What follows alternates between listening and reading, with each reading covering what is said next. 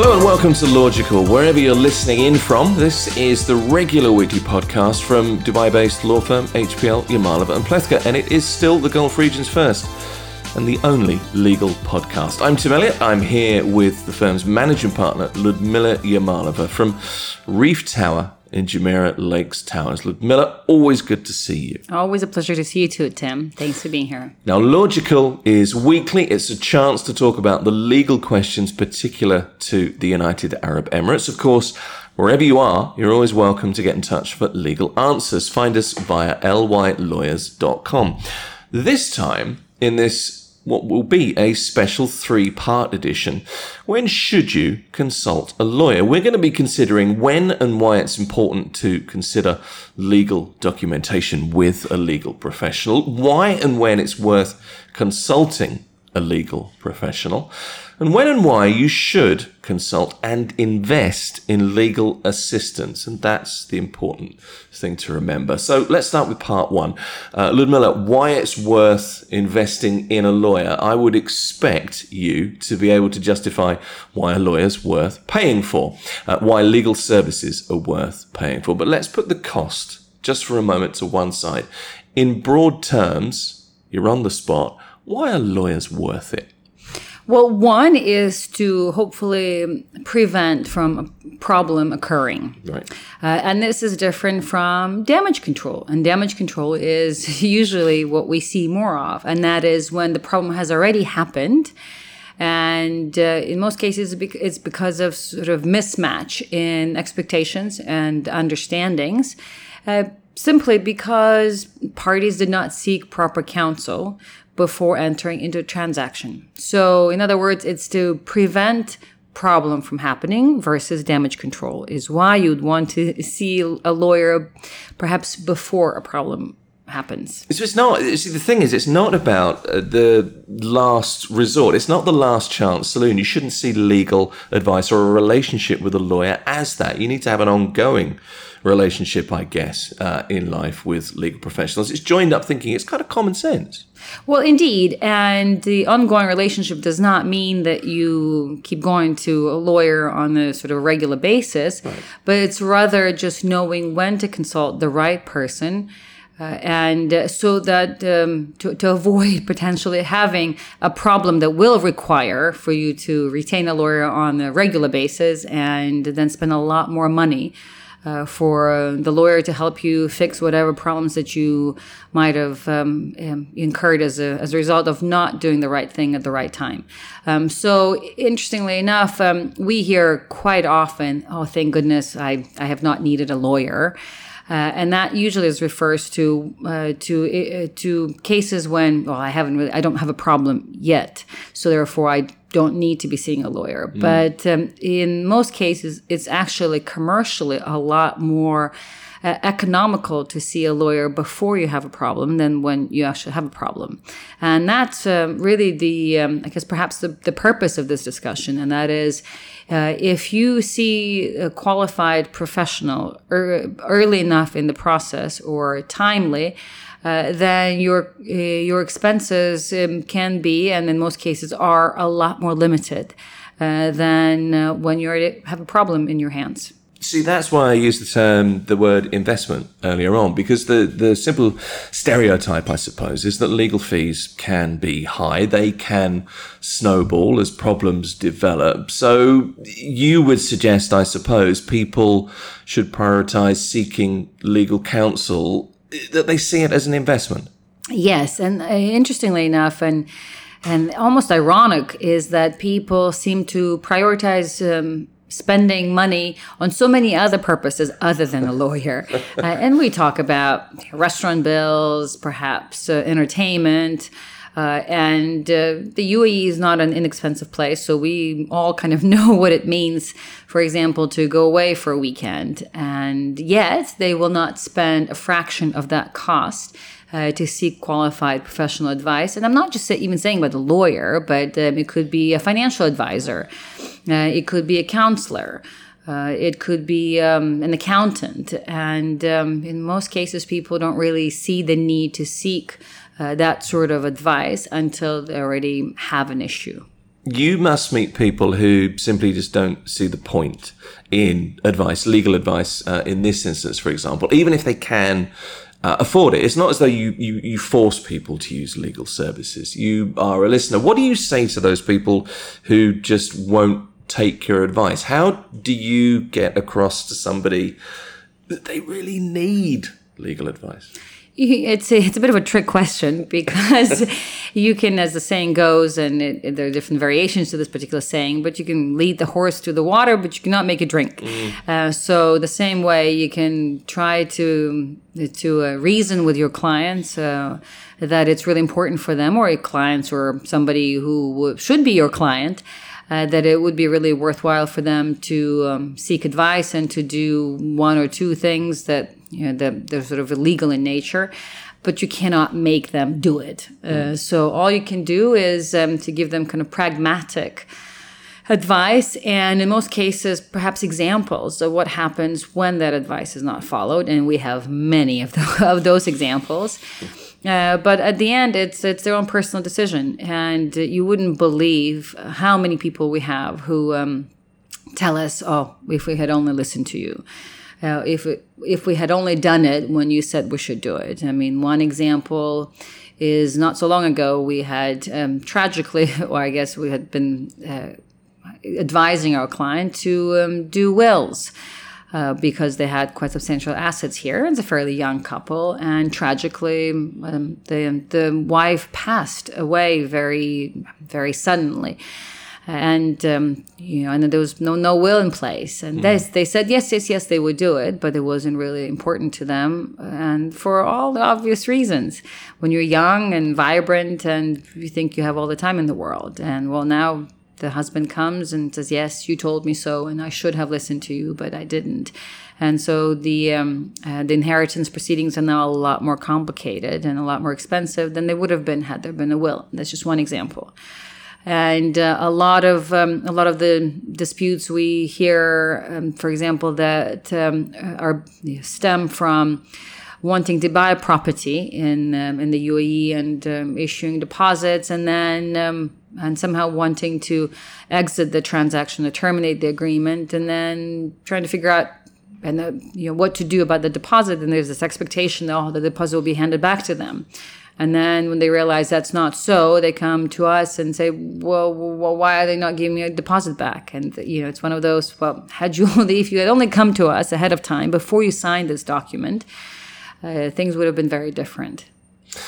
That's the case for why lawyers are worth it. So that's part one of this podcast. Let's move on to part two uh, preemptive or, or preventive measures that you've alluded to. More specifically, exactly when you should consult a legal professional, a lawyer. The time to take legal advice is before you have a problem, but we can't see the future, so that's easier said than done. Yes. Uh, well, one example is employment. And this actually applies to both sides of the equation employees and employers. Uh, employees um, are often all too eager to just jump in and sign agreements um, obvious, for obvious reasons. They want a job. Mm and uh, they in most cases i you know and i struggle to actually think actually there's there was one client i think that actually came to us before they signed the employment agreement but otherwise no one really or we have we don't really see many cases where someone's being asked to sign an employment agreement i mean that's so interesting because i i said to you earlier on i'm quite happy to share this. I didn't ask a lawyer to look at my most recent employment contract. I i you were racking your brain to think of somebody who uh, had uh, come to you with that uh, specific question, I can't think of anybody I know who's ever had a lawyer look at a legal uh, employment contract here in the Emirates, and they are legal documents. Well, indeed, and they're quite significant also because of what they mean for for us being here, and that yeah. is the employment agreement and the employment relationship becomes the basis upon which your whole existence in this country uh, sort of is based on. And that is if you are sponsored by that same company, you sponsor your children, you rent property or you buy a property, you open a bank account, and it's all linked to that employment. And um, and yet very few, few people uh, find the need to consult uh, professionals uh, before they sign that agreement. And the one example that is an exception to this was, in fact, a client um, who was based in the U.S. and, in fact, had not even ever been to the UAE, but um, had a job offer to join a hospital. He was a, a doctor, a medical professional and had a job offer to move to the UAE. And in that particular case, yes, in fact, he had retained our services and he wanted to.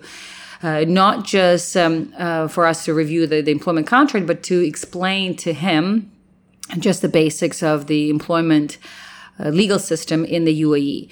And so that was one exception uh, that um, proved uh, very beneficial for the client. And he, he was, as, as, a result of it, was able to negotiate a number of important terms uh, for himself. But more importantly, his expectations of of what um, was to come uh, with respect to his whole family uh, was was a lot were a lot better. I guess we're a lot more in line uh, with reality, and that's for example the schooling and the housing.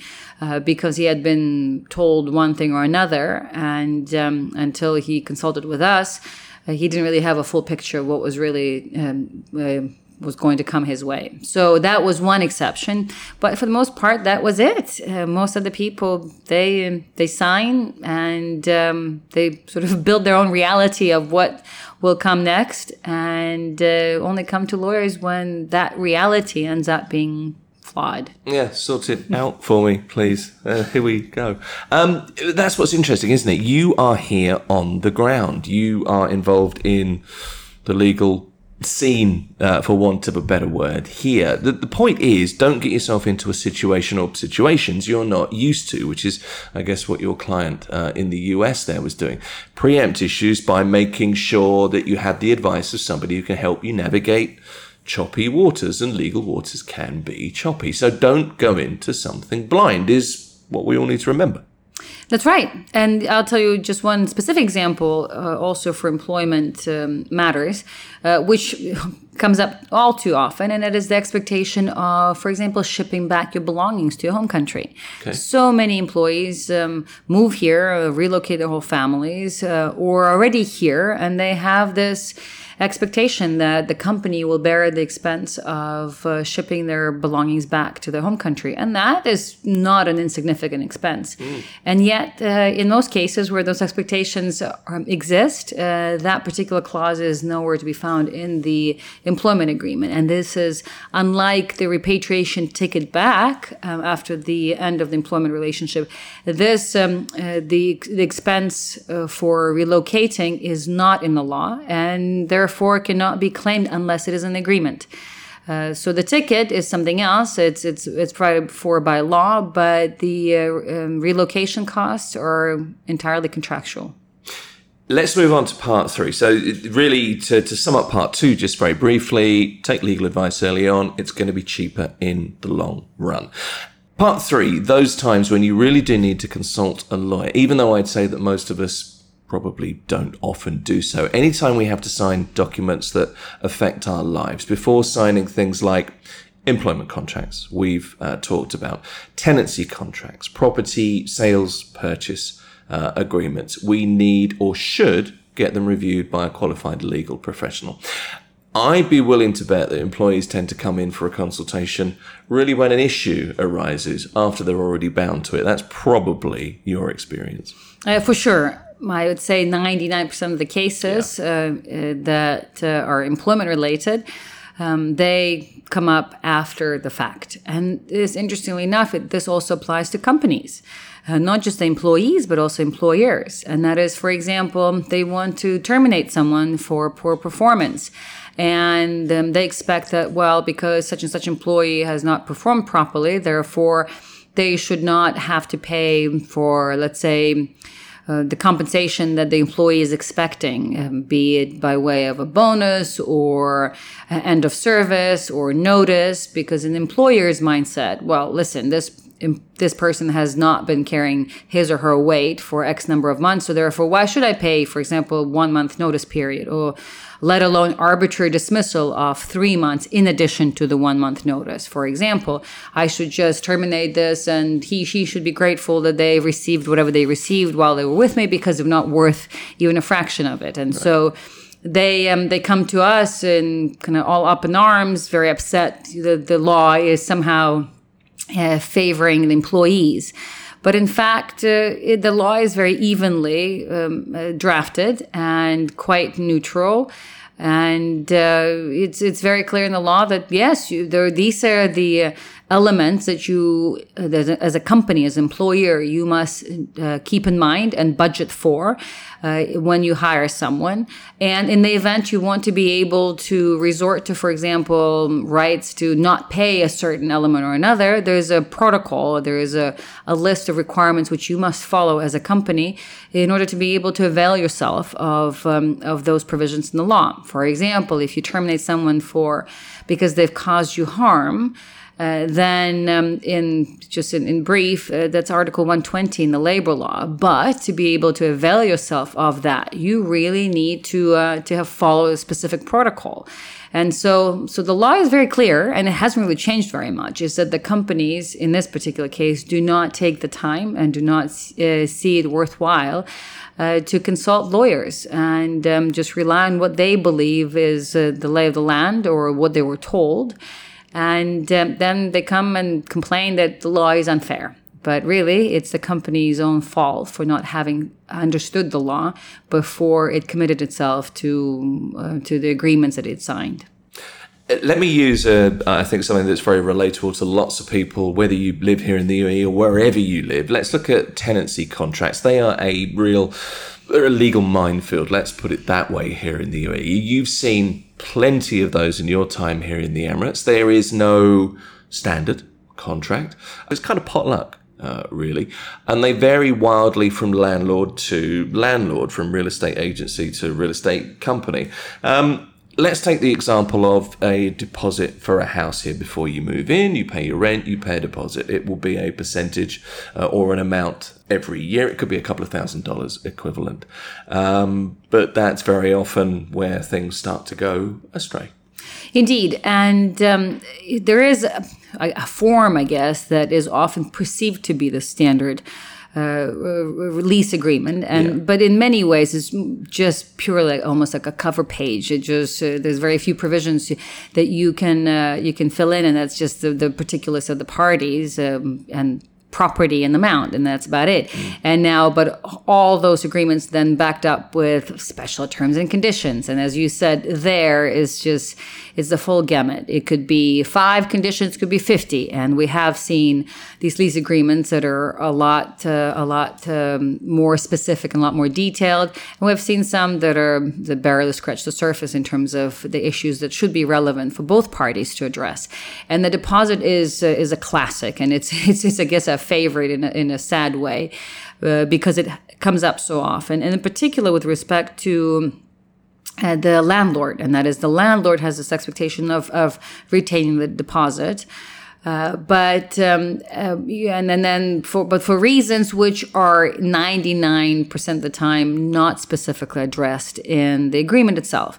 Uh, so then the parties start battling out the issue of, well, you, I, I've painted the place and now you're not returning my deposit. And the landlord, like, well, uh, but you needed to paint it a different shade of white. And so therefore I'm keeping the deposit. Or you didn't clean it as well as I wanted you to clean, or you left um, a crack in the wall um, that perhaps was there from the beginning. And so this is one example where if um, you know if parties only at least if not consult a lawyer but at least sort of thought themselves logically okay so what is that deposit for? What should it what should it cover? And under what circumstances? And in which case uh, can you legally or leg- legitimately claim its refund or its application for that matter if you're a, la- landlord? Uh, but 99% of the time these uh, uh these um, uh, matters are never uh, described in the agreement. And then there's this mismatch of parties' expectations, and uh, which in most cases lead to disputes uh, before the, the rent committee.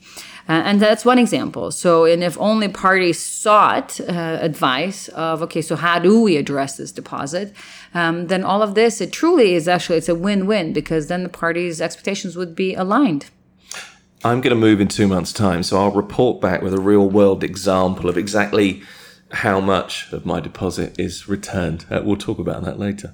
But I do have an example now, uh, we'll and that go is we that. have a client um, who actually rented a very expensive property. We're talking about millions of dirhams um, a year, and then the deposit obviously was quite significant as well. It's about hundred thousand dirhams plus, and now the landlord is not returning the deposit.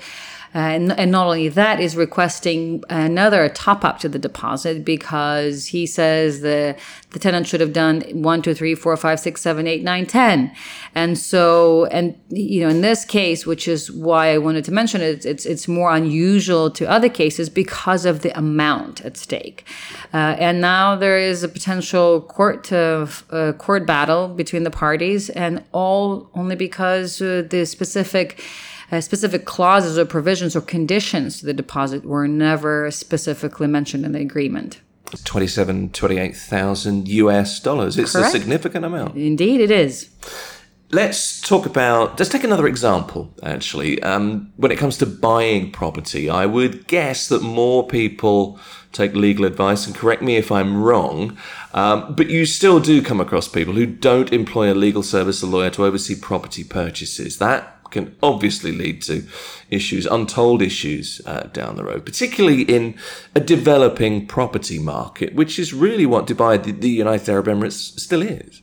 Yes, and this particular example is perhaps one of my favorites only because uh, this is a classical example where um, people should be seeking lawyers' um, input before they sign on the dotted line, and in particular before they sign checks. And this is so because in the UAE, as part of the the practice that developed in in the real estate market, is whenever as, as a buyer, whenever you sign the the first, well, it's often called the MOU, or the Memorandum of Understanding, or your sales and purchase agreement. Um, there is um, there's a practice of issuing a deposit check to kind of guarantee that transaction. Well, uh, signing a check is not an insignificant matter and um, it really needs to be um, thought through very carefully before you ultimately sign that check uh, because it's the deposit amounts are quite significant. And yet people are much more eager and willing to pay real estate agents uh, before they would um, um, they would want to seek legal advice. And that's um, so the majority of the disputes we see in the real estate arena actually stem from uh, from the issue of the deposits and what happens with them when the transaction does not go through. That's a topic we're going to cover in another podcast soon. A very specific example of deposits uh, and fees in real estate transactions. But the final thoughts on this, uh, Ludmila, this particular podcast. What is, if I can put you on the spot again, what's the simple answer when it comes to the question we've been asking? When should I consult a lawyer? What, what's the answer to that? The simple answer would be before you sign anything of significance, be it a legal document or a check or part with money. Ludmila Yamalova is the managing partner of the Dubai-based law firm Yamalova and Plethko. As ever, Ludmila, your expertise is greatly appreciated. Thank you, Tim. Truly wonderful to be talking to you as always. That is another episode of Lawgical. This time, when should you consult a lawyer? Hopefully, we've been able to outline how to use a, a lawyer less, but perhaps more wisely and effectively. Let us know what you think, what your legal experiences uh, have been, and feel free to get in touch if there's a legal question you'd like answered. You can find us via lylawyers.com or any of the social channels, and we'll try to answer you directly, or maybe even in a future podcast. For a legal consultation, hit the contact button at lylawyers.com or WhatsApp us 00971 52 525 1611.